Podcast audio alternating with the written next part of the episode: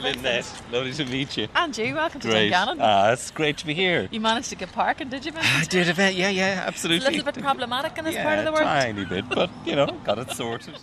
A busy weekend morning in Dungannon, the square bustling with people and traffic. Cars vying for parking, people in good humour, enjoying the sense of a market town. There's so much life and history centred here, so much of the new and changing County Tyrone. I'm on my way to meet broadcaster and proud local woman Lynette Fay, who knows this terrain and loves it. There's a lovely feeling in Dungannon. I can't quite put my finger on it, but it, people are really friendly. And there's a real warmth in the place. You sound very surprised, Vincent. well, I didn't know. I didn't know. You never quite Oh, know no. what to expect in a town. oh, they are. They are. Um, my mummy has a wee business down the town as well. She's got a shop here for a number of years now. And then my granny Faye, God rest her, her family, Kirks, moved here from the Sperrins. And then um, her sisters, um, husbands, and the sisters then had fa- had businesses up Irish Street as well. So there's always, I suppose, my, for my family, we've always had this focus on the town. And then we lived down the town. I grew up in a housing estate, and the other just on the other side as well. Um, so it's good to hear that because I always find that that Dungannon's really friendly and the people are really friendly, and it's not put on; it's it's genuine. And you even see a fellow on an elaborate motorbike with a teddy bear That he's scooting around the square. Now, Vincent, what he's doing is probably doing a good lap of the town. So when you get a new motor or a new bicycle or a new motorcycle or something like that, where you just want, you know, you want to take me wee nosy and maybe, maybe want people to see you, you do a lap or two or three or possibly ten. And that's what he's doing. He's probably doing a lap of the town. So I'd say we've got, what, two minutes till he comes back again? We might move, so. Will we walk up to the hill? The hill of the O'Neill. Aye. You're listening to the County Measure. I'm Vincent Woods. We're making a journey around Ireland 100 years after independence and partition to get a measure, to get many measures of all 32 counties. We're looking at place, landscape, and the people who shape their lives within these boundaries of community and county. In this series, I'm hoping to get a fresh understanding of each county and its people as we shape a radio atlas of Ireland.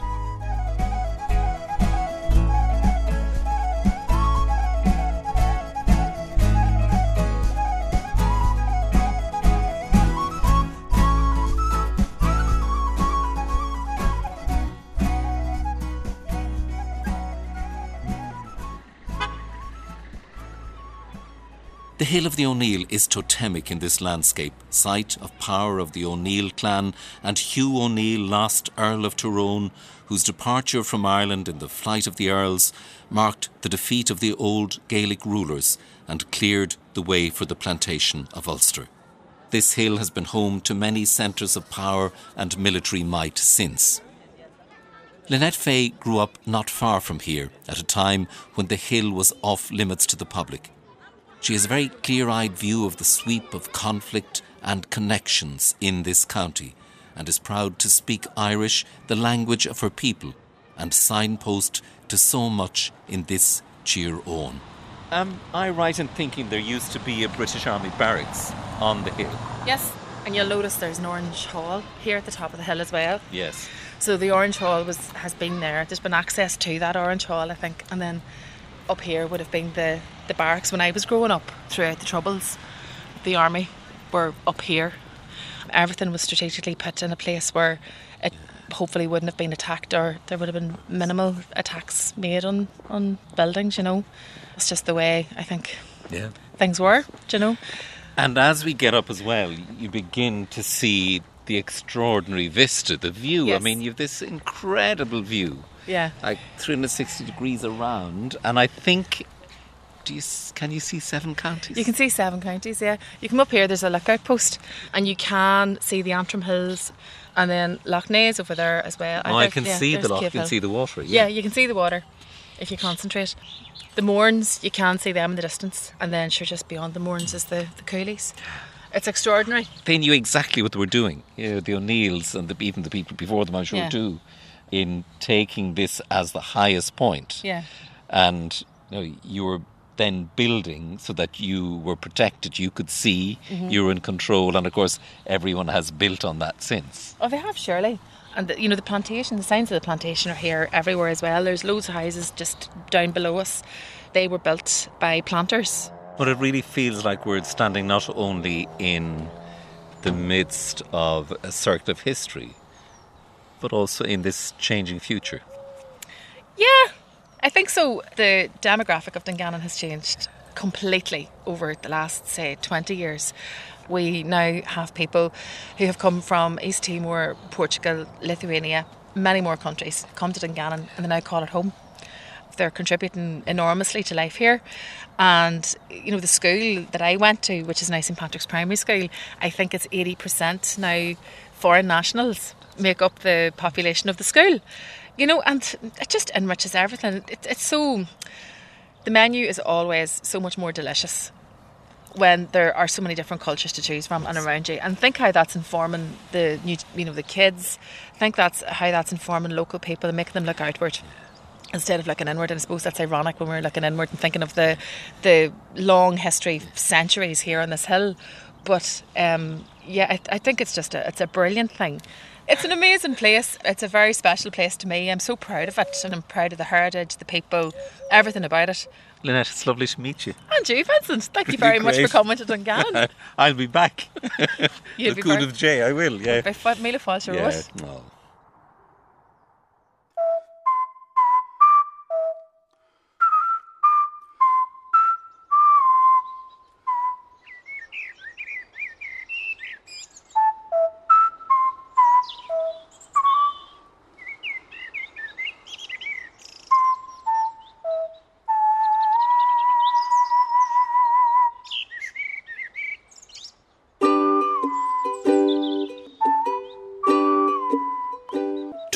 Has the feeling and shape of a heartland, something elemental, a magnetism that draws you in. The intact natural world, the directness and warmth of people, and occasionally you encounter the unexpected.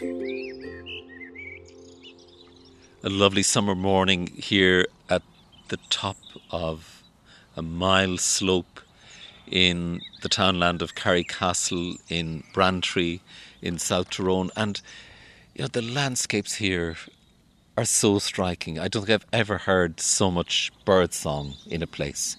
The hedgerows untouched, trees everywhere, greenness. It's very beautiful, and it's a, it's a fascinating area. Just walking down towards an area known as the Holla, as in the Hall.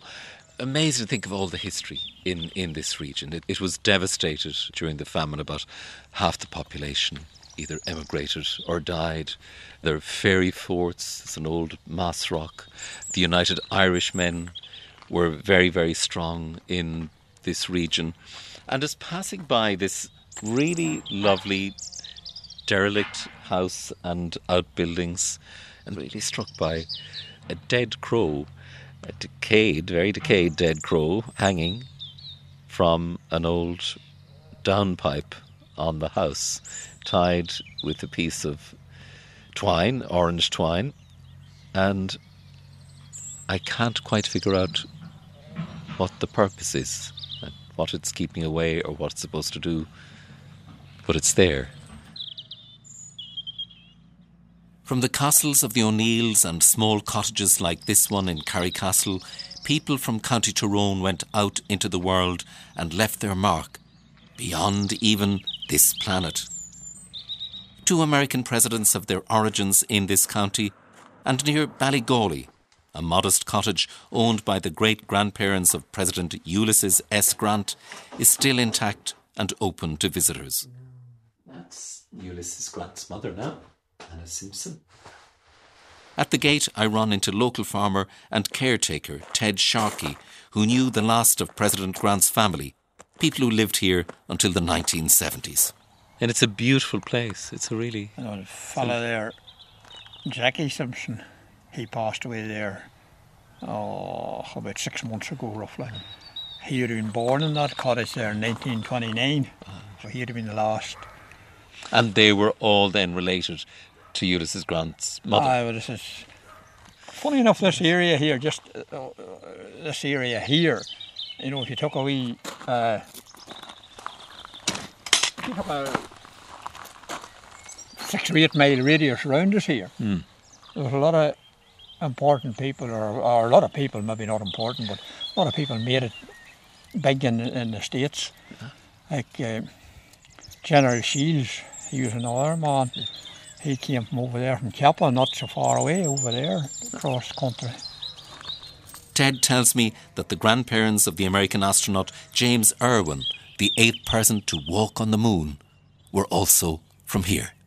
And he came from across there from right direction. He was home in the maybe late 60s or 70s or something, shortly after he come back from the moon.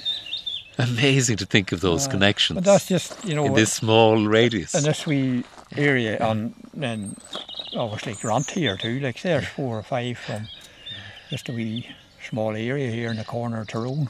That's the way things are. so there are no none of that Simpson family left now. No, there'll be, the Simpsons left, but they'll be very, very, very distant. They'll that far distant, uh, you couldn't even call them friends, you know. But, but there is Simpsons in the country. I know Simpsons, like, uh, but they'll be very, very distant friends. Very nice to hear you using friends, meaning relations, because where I grew up in Leitrim is the same, you know, and I like that a lot. You know, my, my father would say, oh, sure, they're friends of our own, Uh, and meaning they're relations. Ed, lovely to meet you. meet you. Yeah. You're listening to the County Measure, and we're in Tyrone.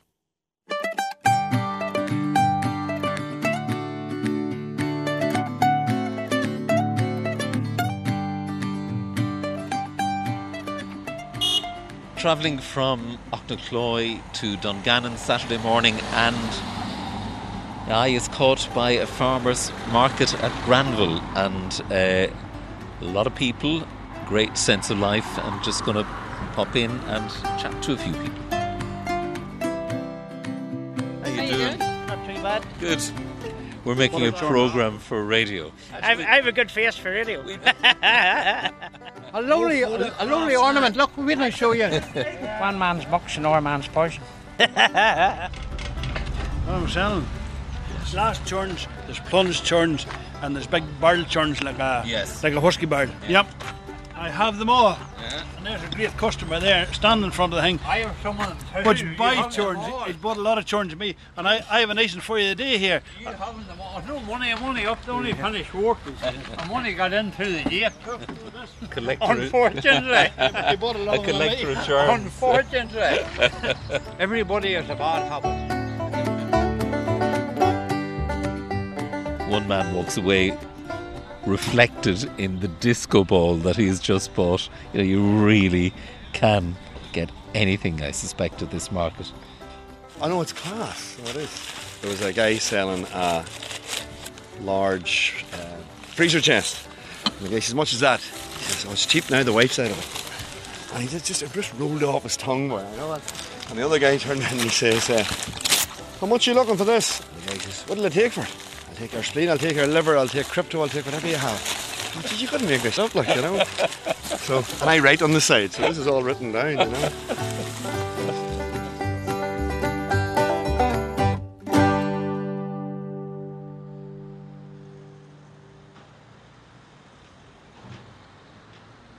About 15 kilometres from the Saturday market is the town of Aughnacloy, close to the border with Monaghan on the route from Derry to Dublin, with the steady thunder of cars and trucks to prove it. Close to here was one of the many British Army border posts of not so long ago, and anyone crossing in either direction will remember the drill of checks and long delays. It was here that Aidan McAnespie was shot dead by a British soldier in June 1988 while walking to a football match in Monaghan. Now you'd barely notice you'd even crossed the border, apart from a ping on your phone. And a whole generation of young people has grown up here free of all that weight of division. On the main street of Aughnacloy, I meet a young man who has crossed many borders and pretty much knows none. He's busy washing and shining his first car. Tell us your name. Uh, my name is Janos Shugray. Um, I'm 17 years old. I uh, live in Organocloy, and um, I'm Hungarian. Uh, I lived there four years, and then we moved to England. I lived there quite a bit until 2018, uh, until the Brexit kind of happened and everything. So it was quite impossible to really live in England. And then we moved over to Spain, where once again life is much different from what you see online than in real life. And then we moved back to Hungary for a couple of months, but then realised once again life is very hard there. So we moved over to Netherlands, uh, where we lived two years. You know, learnt Dutch and had made friends and, and learned about the culture and the Dutch people. It's a very nice place. My parents decided they wanted something new, so we moved to Sweden. Uh, Sweden was quite expensive, very expensive indeed, but uh, the school system is amazing. Uh, we have small amounts of school times, and I enjoyed every second in school in Sweden, and so did my parents at work. It was very nice. But uh, after Sweden, we moved to Germany, learnt German, uh, had a lot of nice fun there, and uh, yeah, Germans are quite um, strict people. So you, wherever you go, you see very organised places, organised people, stores, school, whatever. Um, yeah, and then we moved to Ireland, as in southern North Ireland. Uh, we moved to Kilkenny uh, first, and then we moved up to Donegal, and then we came over here. Tell me about your car that. Uh, I have a 2011 Chevrolet Cruze RS, uh, LS, sorry. Nice car. Uh, yeah, so um, I saved up quite a lot for this car. Absolutely love it. And it's clearly getting a lot of love and attention. Yes, Yeah. I, I clean it almost every day. I mean, I just can't go without cleaning. I can't come out of the door and see, oh, it's, it's dirty, and the birds poo on it. All the cars have no boot on it except from mine. They like yours. They, they like mine. They're like, oh, nice car. a shiny, clean car. yes. Let's make him work. Do some more work. So you're going to be going around the roads of Tyrone. Yes. That yes. I mean, I lovely mean, car. Really nice road. So when you're on the countryside and you know you see the speed limit and you're like, yes, freedom. Not a lot of cars around you. No, nothing. Just farms and it's a calm place. I love, I love Tyrone. Yeah. It's really nice to talk to you. Yes. You too. Sorry, what's your name? Vincent. Vincent. My name is Yeah. Yes. Yeah. Nice to meet you. Great to meet Great, you. Thank you so Yeah. Hi, I'm Michelle Gallen. I'm the author of Big Girls, Small Town and Factory Girls. Uh, I grew up in Tyrone from the mid 70s and, and um, lived there every day until I left for college in Trinity College Dublin. Rainbows and helicopters punctuated the sky of my childhood in Tyrone. But back then, few of us locals remarked on these meteorological miracles any more than we gushed over the lumpen sparrows brooding in the distance, or enthused over the bird song that embroidered our lush green fields with an oral tapestry. I loved rainbows, but my eye had been trained to pick out camouflaged British soldiers in the fields, and to keep watch on strange men parked in unknown cars. The TV crews who visited our area in the wake of a sectarian attack didn't film our rainbows. Reporters didn't write about these brief but glorious storms of loveliness. But the American relatives who came to visit us during the Troubles did. They gulped at the juicy green grass in the Moody Mountains. They cooed over cows and fed sheep. But nothing excited these visitors like the sight of a rainbow. As soon as one glimmered in the sky, they whipped out their cameras and shot it. This enthusiasm bewildered me until they revealed that single rainbows were incredibly rare where they lived. Double rainbows, which are so common in Tyrone, were miraculous to them. And so I learned to look for and appreciate rainbows in stormy skies that were scarred with helicopters.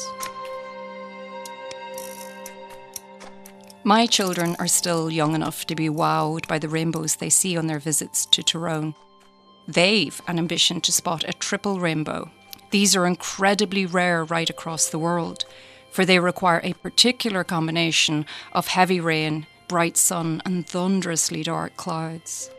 A combination that reminds me of how I felt as a child in Tyrone, battered by dark and light, heat and cold, with pain and joy, history and hope all tumbling together inside me. Sometimes I see the peace agreement in the north as a rainbow, something born of rain and sun, dark and light, that illuminates our lives. It's the frail twin of the Technicolor peace that illuminates the rest of Ireland, but still beautiful. Our everyday miracle.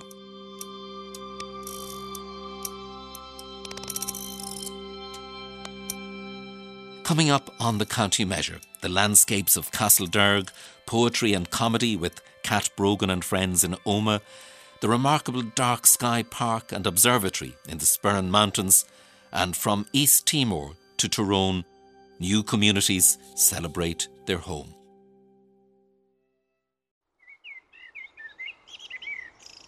Forge of possibilities, centre of Ulster, Cheer on the land of the O'Neills, Tyrone was a land that took in most of today's County Derry and parts of Inishowen and Raphoe in Donegal. In the town of Castlederg, I meet local man Ian, who now lives in Fermanagh but holds this town as home. He has fished the River Derg from childhood and loves this town and its landscapes. It was a fantastic market town here and before it was a market town, it was a little hamlet, and there would have been stop off for people going to St Patrick's Purgatory in Lough Derg, you know. So it was always an interesting place to be. And was it always a pretty mixed town? I mean, we're here, and there's the Bridgetown oh, Orange Hall, oh, Free Presbyterian it Church. Was a, it was the, the, the, there was Presbyterian, Church of Ireland, Catholic churches, Methodist, but everybody did get on well together, you know and um, used to be some right céilí going on here. Uh, céilí is, just having a wee bit of fun, going to any house in céilí. The door was open all the time, and have a bit of fun, get a cup of tea, maybe a wee, something, wee drop of something stronger, and then go to the next house. And that's what people done in the evenings. And and talk and talk and carry talk on, and, and that's and the, that's the way the news got around, you know. And of course, there's some gossips as well. Like there's always gossips.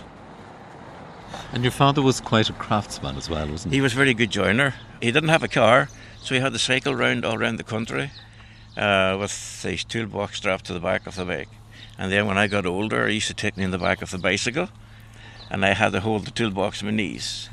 And the one thing I remember was a rhythm used to develop, and it was clunk, click, click, click, click, click, click, click, click, click, click, clunk, click, click, click, click. You know, and that, that stays in my mind. I had no idea how much effort he's putting into it, you know. But then we just, eventually got a car, and then that meant he could travel all around the countryside, and, and usually doing a lot of repair work and refurbishing of the old cottages that were numerous around here. We are standing behind a flood wall. This flood wall had to be constructed because the Derg does flood quite regularly. It's quite a big river. And it's a beautiful bridge. Just look at that. Four, what is it? One, there's two, one, three, two, four, three, four, four arches, and then there's two flood arches over there. Ah, yes. That is the spawning ground for Atlantic salmon, and in November you can actually come up here and watch them spawning. So really close to the bridge. Yeah, the far side. When I was about twelve or thirteen, I was looking over a beautiful warm day. I looked into that uh, fourth arch there, looked down into the gravel, and I could see this huge thing that I've never seen before. And it's about a metre long. It was a sandy colour with grey mottly spots on it, holding onto a rock. And every now and again, it turn on the side, you could see a huge big eye and a row of holes down its neck. And Daddy told me a few days later that those are sea lampreys and they come up from the ocean. They migrate along with the salmon and they hitch a ride on the side of the salmon by latching on with their round uh, sucker-like mouths. They're jawless fish. They're a very ancient fish. And then they would come back to the exact same place where they were born, like the salmon. So they've they've evolved to work with each other. But unfortunately, I haven't seen seen them in the last 30, 40 years. I'd never heard of the lamprey. Yeah, these are Atlantic lampreys, and they ascend at every river in Ireland and England and Europe. Sometimes they would build these big dams across the river to direct water into the mills, and that there is a hindrance. But then if you're latched onto a side of a salmon, you don't care. The salmon's going to do all the work for you. Ian, one thing I've noticed, you know, being around here, around Castlederg and in general around Tyrone the last few days, is that you know, hedgerows seem to be left pretty much intact. Well, they- they- and and as a result, you get birdsong like we're hearing Well, now. See, a, a hedgerow is an environmental pathway for wildlife. Wildlife doesn't like any segmented areas because they stay in that area. They're scared of predation, maybe from foxes and birds of prey. But if you have an environmental highway, which they were talking about doing from uh, the northwest coast of Donegal right down to the west coast of Ireland, I don't know if that'll ever come to fruition. But it, it'll allow the creatures to move up and down with relative safety and acclimatise themselves to global warming. You know? Tyrone Council seem to be more enlightened then. They know the, the, the importance of good habitat and wildlife, and they know the knock on effect.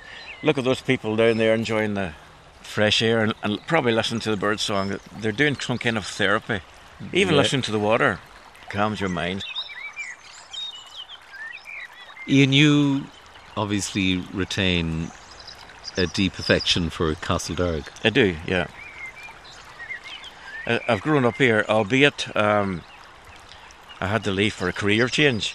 But I would always try and encourage my grandson to come down here, and I will bring him down here, and we'll go fishing to the same spots that Daddy took me, to the same spots that his daddy took him, to the same spots that my great great grandfather took him.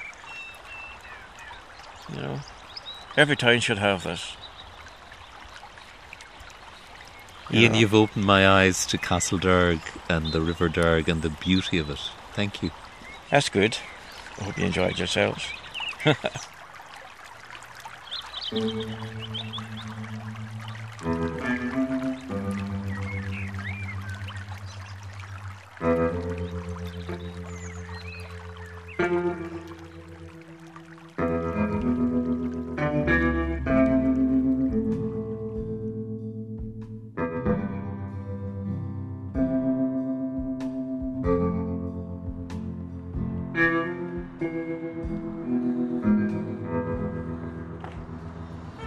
Is, is really kind of a couple of streets, one long main street and one or two off it.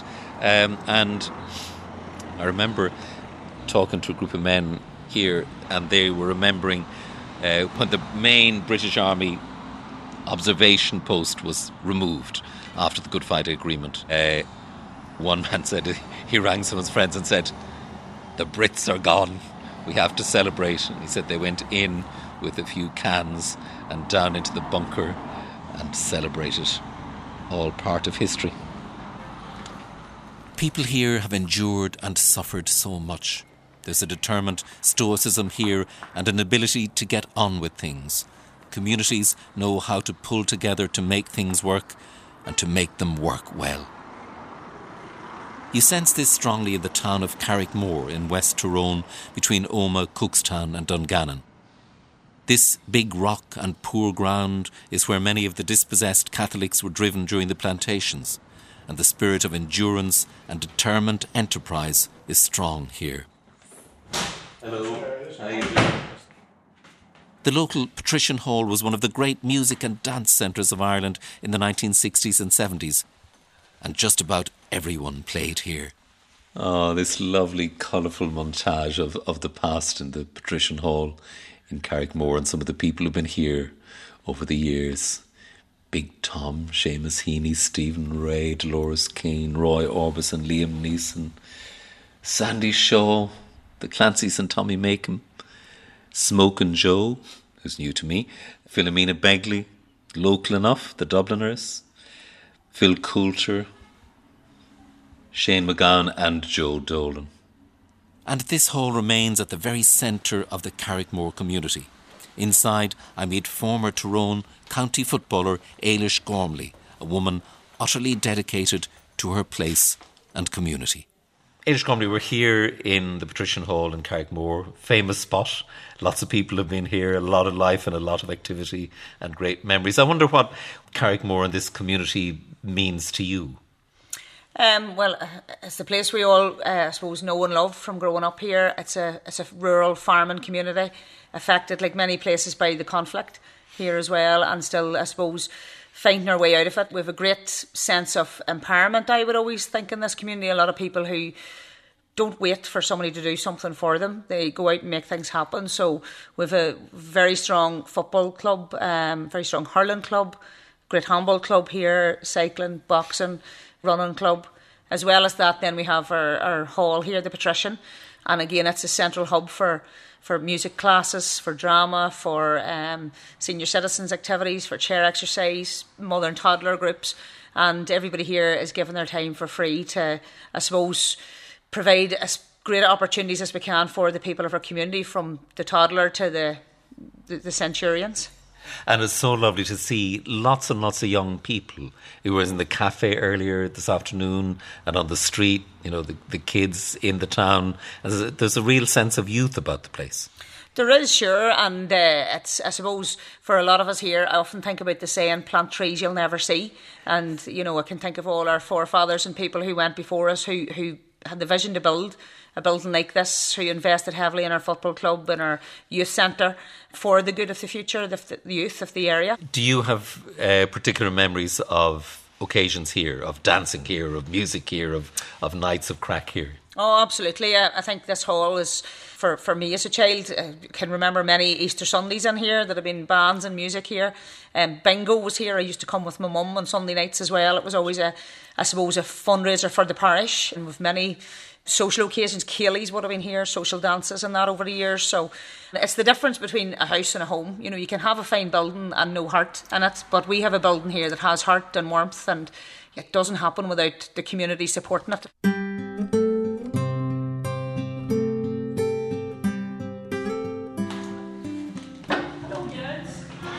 What's the. Well, come on in and see if we've anybody to interview in here. Hello. I lived in England for 58 years and I moved back to Carrickmore last um, three, it'll be three years next December. After my husband died, my Your family, family pushed here? me into getting back to be with my sisters and Is it good to be back? it's great to be back. Yeah, just a wonderful place to live. I'm from Derry. I'm a blue one, and I'm in Carrickmore now 43 years. I love it and lovely people and make you feel at home. It's a very tiny village. Very tiny village at the centre of the universe.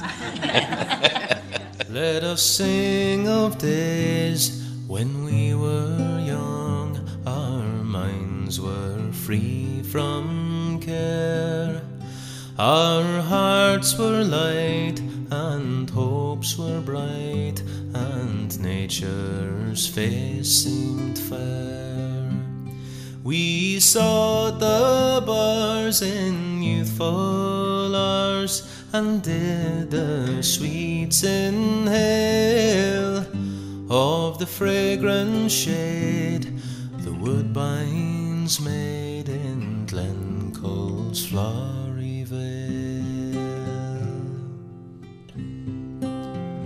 'Twas here the first red rosebud burst to welcome early June. My name is Niall Hanna, and I am a traditional folk singer and songwriter from County Tyrone. And I have composed a melody for an old poem written by a local poet in County Tyrone called Patrick Farrell. The piece is called Glen Cull's Flowery Vale, and he wrote this poem about growing up in his local area in Glencull. Along with a love for music and sport, the poem also shows his appreciation for the nature in the local area. This poem resonates with me as I had a lot of the same experiences growing up in rural Tyrone. So I've composed a melody for this poem, and I really hope that you like it. Glen Cull's Flowery Vale. Will the ocean track e'er give us back the youths it wiled away? Shall we ever see prosperity enticing them to stay? Blow gentle breeze o'er the western seas and bring to Inishvale those exiles true to Roshindu and Glencull's flowery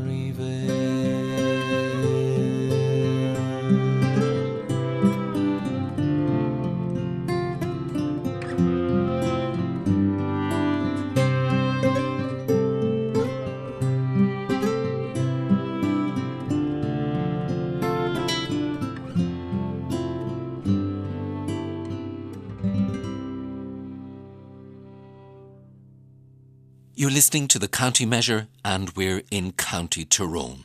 Hi, I'm Michelle's cousin James. Why is he making that funny noise? He's English, Ola. That's the way they talk. Derry has produced Derry Girls and an almost stock response of how can this humour emerge from such hardship? He's my Auntie Kathy's way. I told you about my Auntie Kathy. She went to England years ago to have an abortion, never came back. Never got the abortion either. Look at you, James, eh? Ha. Many striking new voices are emerging in Tyrone comedy. In Omagh, I meet comedy MC and poet Kat Brogan as she prepares to present a comedy club evening in the town to raise funds for the Omagh Pride Parade. Kat Brogan, tell me a bit about your County Tyrone.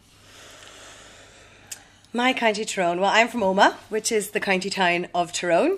And um, the funny thing about growing up in a small rural town close to the border is you kind of always have a little bit of a fire under your butt to get out. And then whenever you get out, you kind of realize the the resilience and the ingenuity and the sense of like community and family and kinship and just being like just really really helpful like superly overly helpful.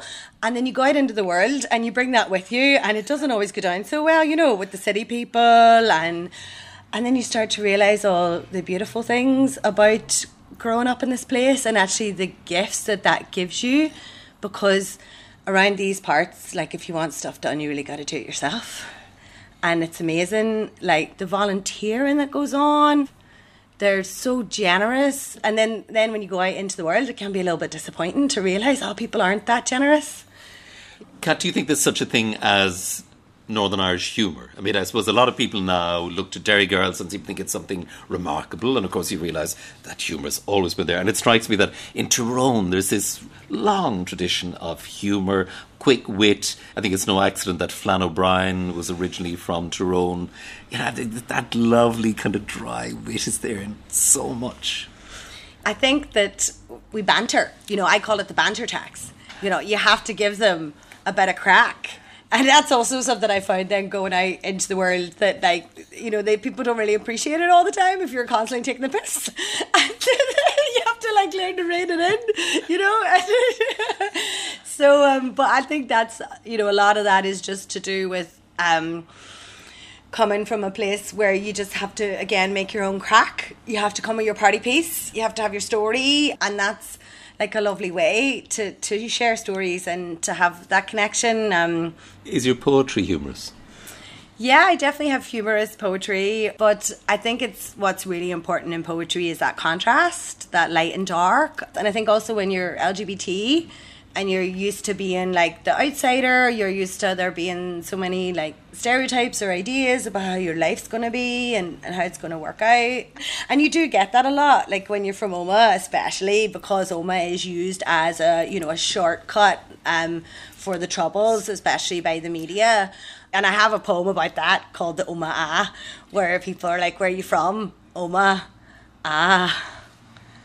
Well, I think yeah, that, that point about Omagh is really important. That for a lot of people, Omagh is synonymous with with the terrible bomb of 1998, and they don't, in a way, they don't seek to look beyond that. And I think maybe a lot of people in the Republic are guilty anyway of not seeking to look much beyond the history of the troubles in Northern Ireland in general.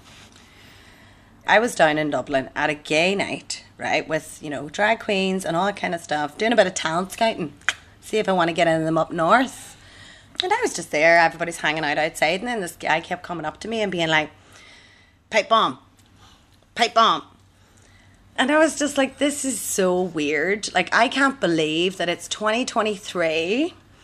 I'm 38 years old. I'm at a queer event right beside the Liffey, and I've got these people saying this random stuff to me. like, would you do that to anybody else? If you had somebody from what Bosnia or whatever, like I don't know, what would you say? Or Yeah, it is. So it is rather really extraordinary. Struck me that that's like still going on because that's the kind of stuff that I got when I went to England in 2003 and I would have like army boys coming up to me and being like you don't know what it was like and they'd start telling you all about all these bombs and stuff and I'm like dude I'm 18 I came here to get away from this like why are you trauma dumping course I didn't have that language in 2003 but you know In a way, you had. you know, so, but it was like, okay, you know, I did all these, someone called me a murderer in my first week at uni. You know, it was like so weird, like the the feelings that you get both from the from England and from the south. You know, so I don't know whatever it all is you guys have to deal with, but like, it'd be nice if you could stop stepping to me with it. Do you think you're, do you oh. think you're here for good now? yeah, I think I am here for good. Yeah, I think I'm here for good, and I think it's good I'm here. You know, like that's the thing because the problem is we all leave. You know, and w- I think that it's sure it's fine to have pull factors out of your rural town, but there shouldn't be as many push factors.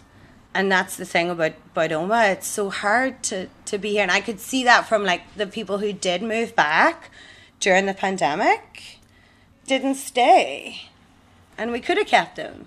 Because like in many ways it's really really nice to like live in a place where you don't have to modulate your accent where people aren't asking where you're from and why you're from and saying like pipe bomb and stuff.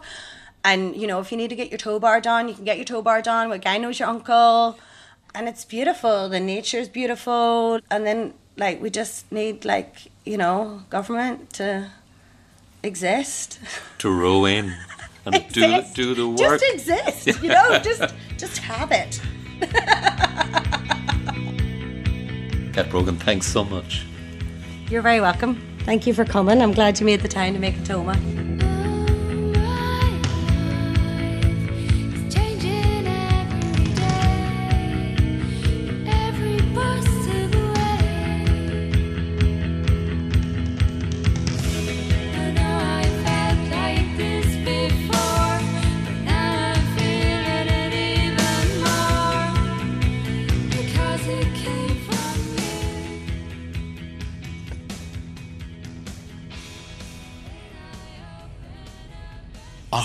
Augher, Clogher, Five Mile Town, Six Mile Cross and Seven Mile Round, Cookstown, straight and long.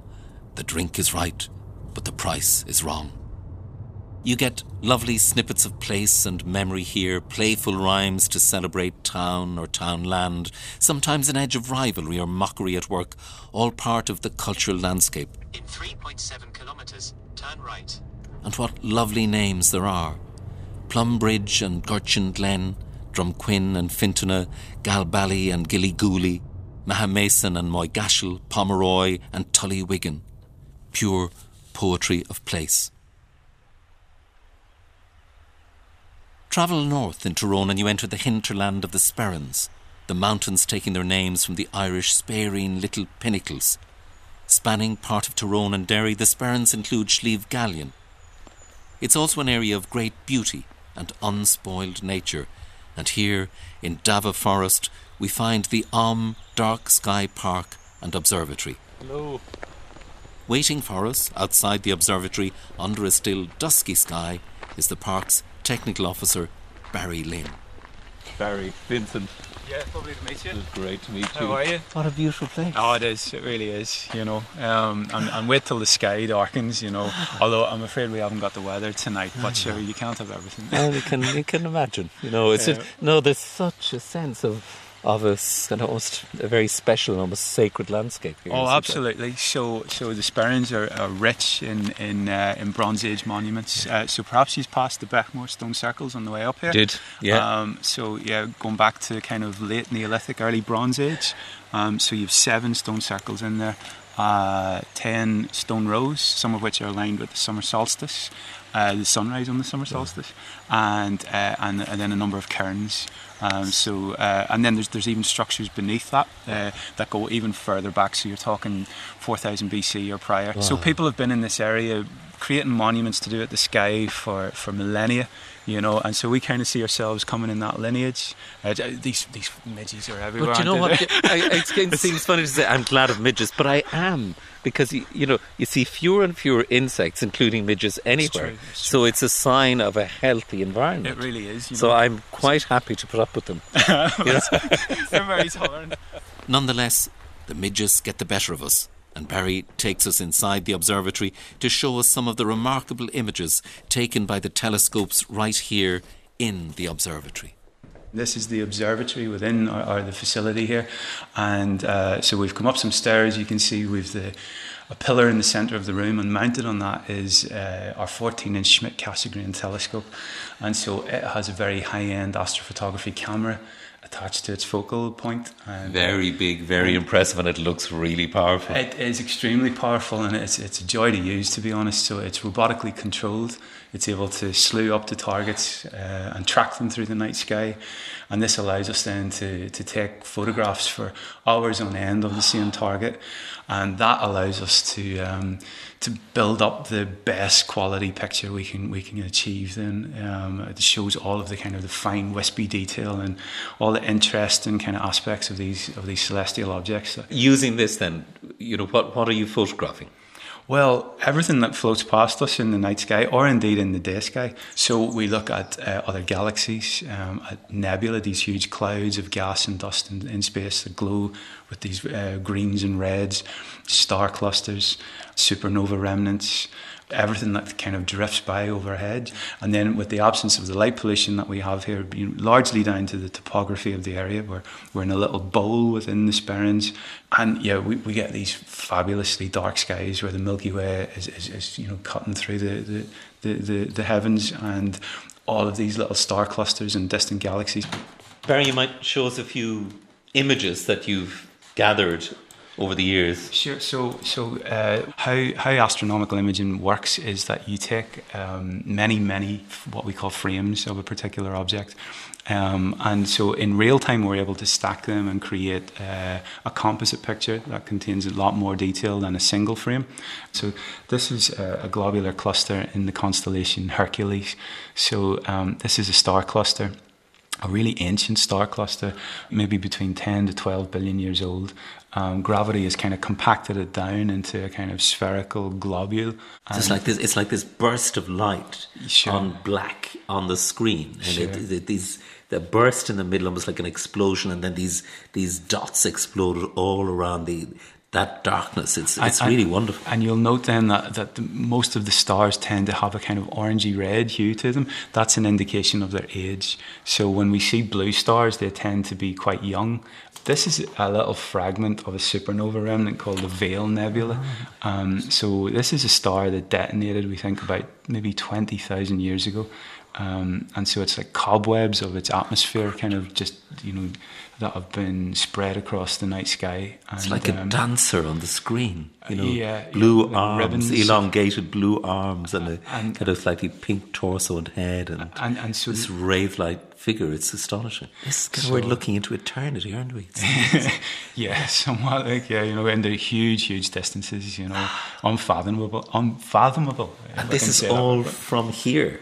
You're a lucky man, I think, to be doing what you love Oh, absolutely and working here. Absolutely, no, it's it's a real privilege. You know, it really is.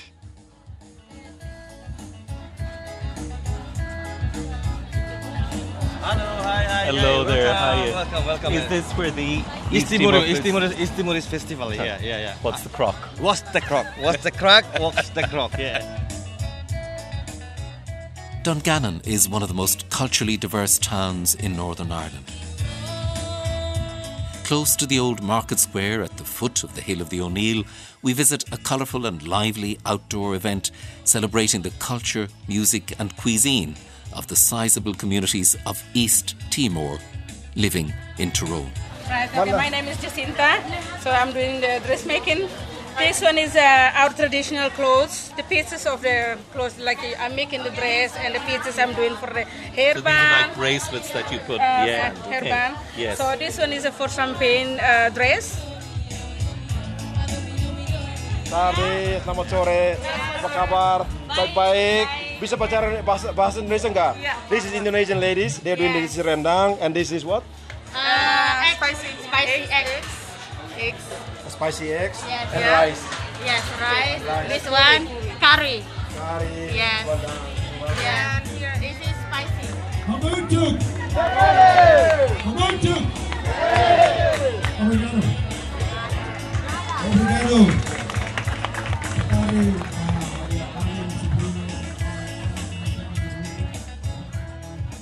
If you could bottle the spirit of Tyrone, you'd have a cure for most ills, probably even a few ills yet to be discovered or invented. Deeply linked to Monaghan, Fermanagh, Derry, Donegal, and Armagh, and to Antrim through the waters of Lough Neagh, Tyrone is utterly its own place, proud, unbowed, determined. The people are warm and welcoming, a touch of caution here and there, but that's well earned. It's also diverse and multicultural, Dungannon at the centre of changed and changing demographics, shifting social and cultural life. There's a beat and energy here. It almost feels like a microcosm for some possible future. The shaping of that future will find a core of strength, innovation, and vision in this land of the O'Neills and Buchanans, this county of green, fields, abundant nature, industry, and thundering roads.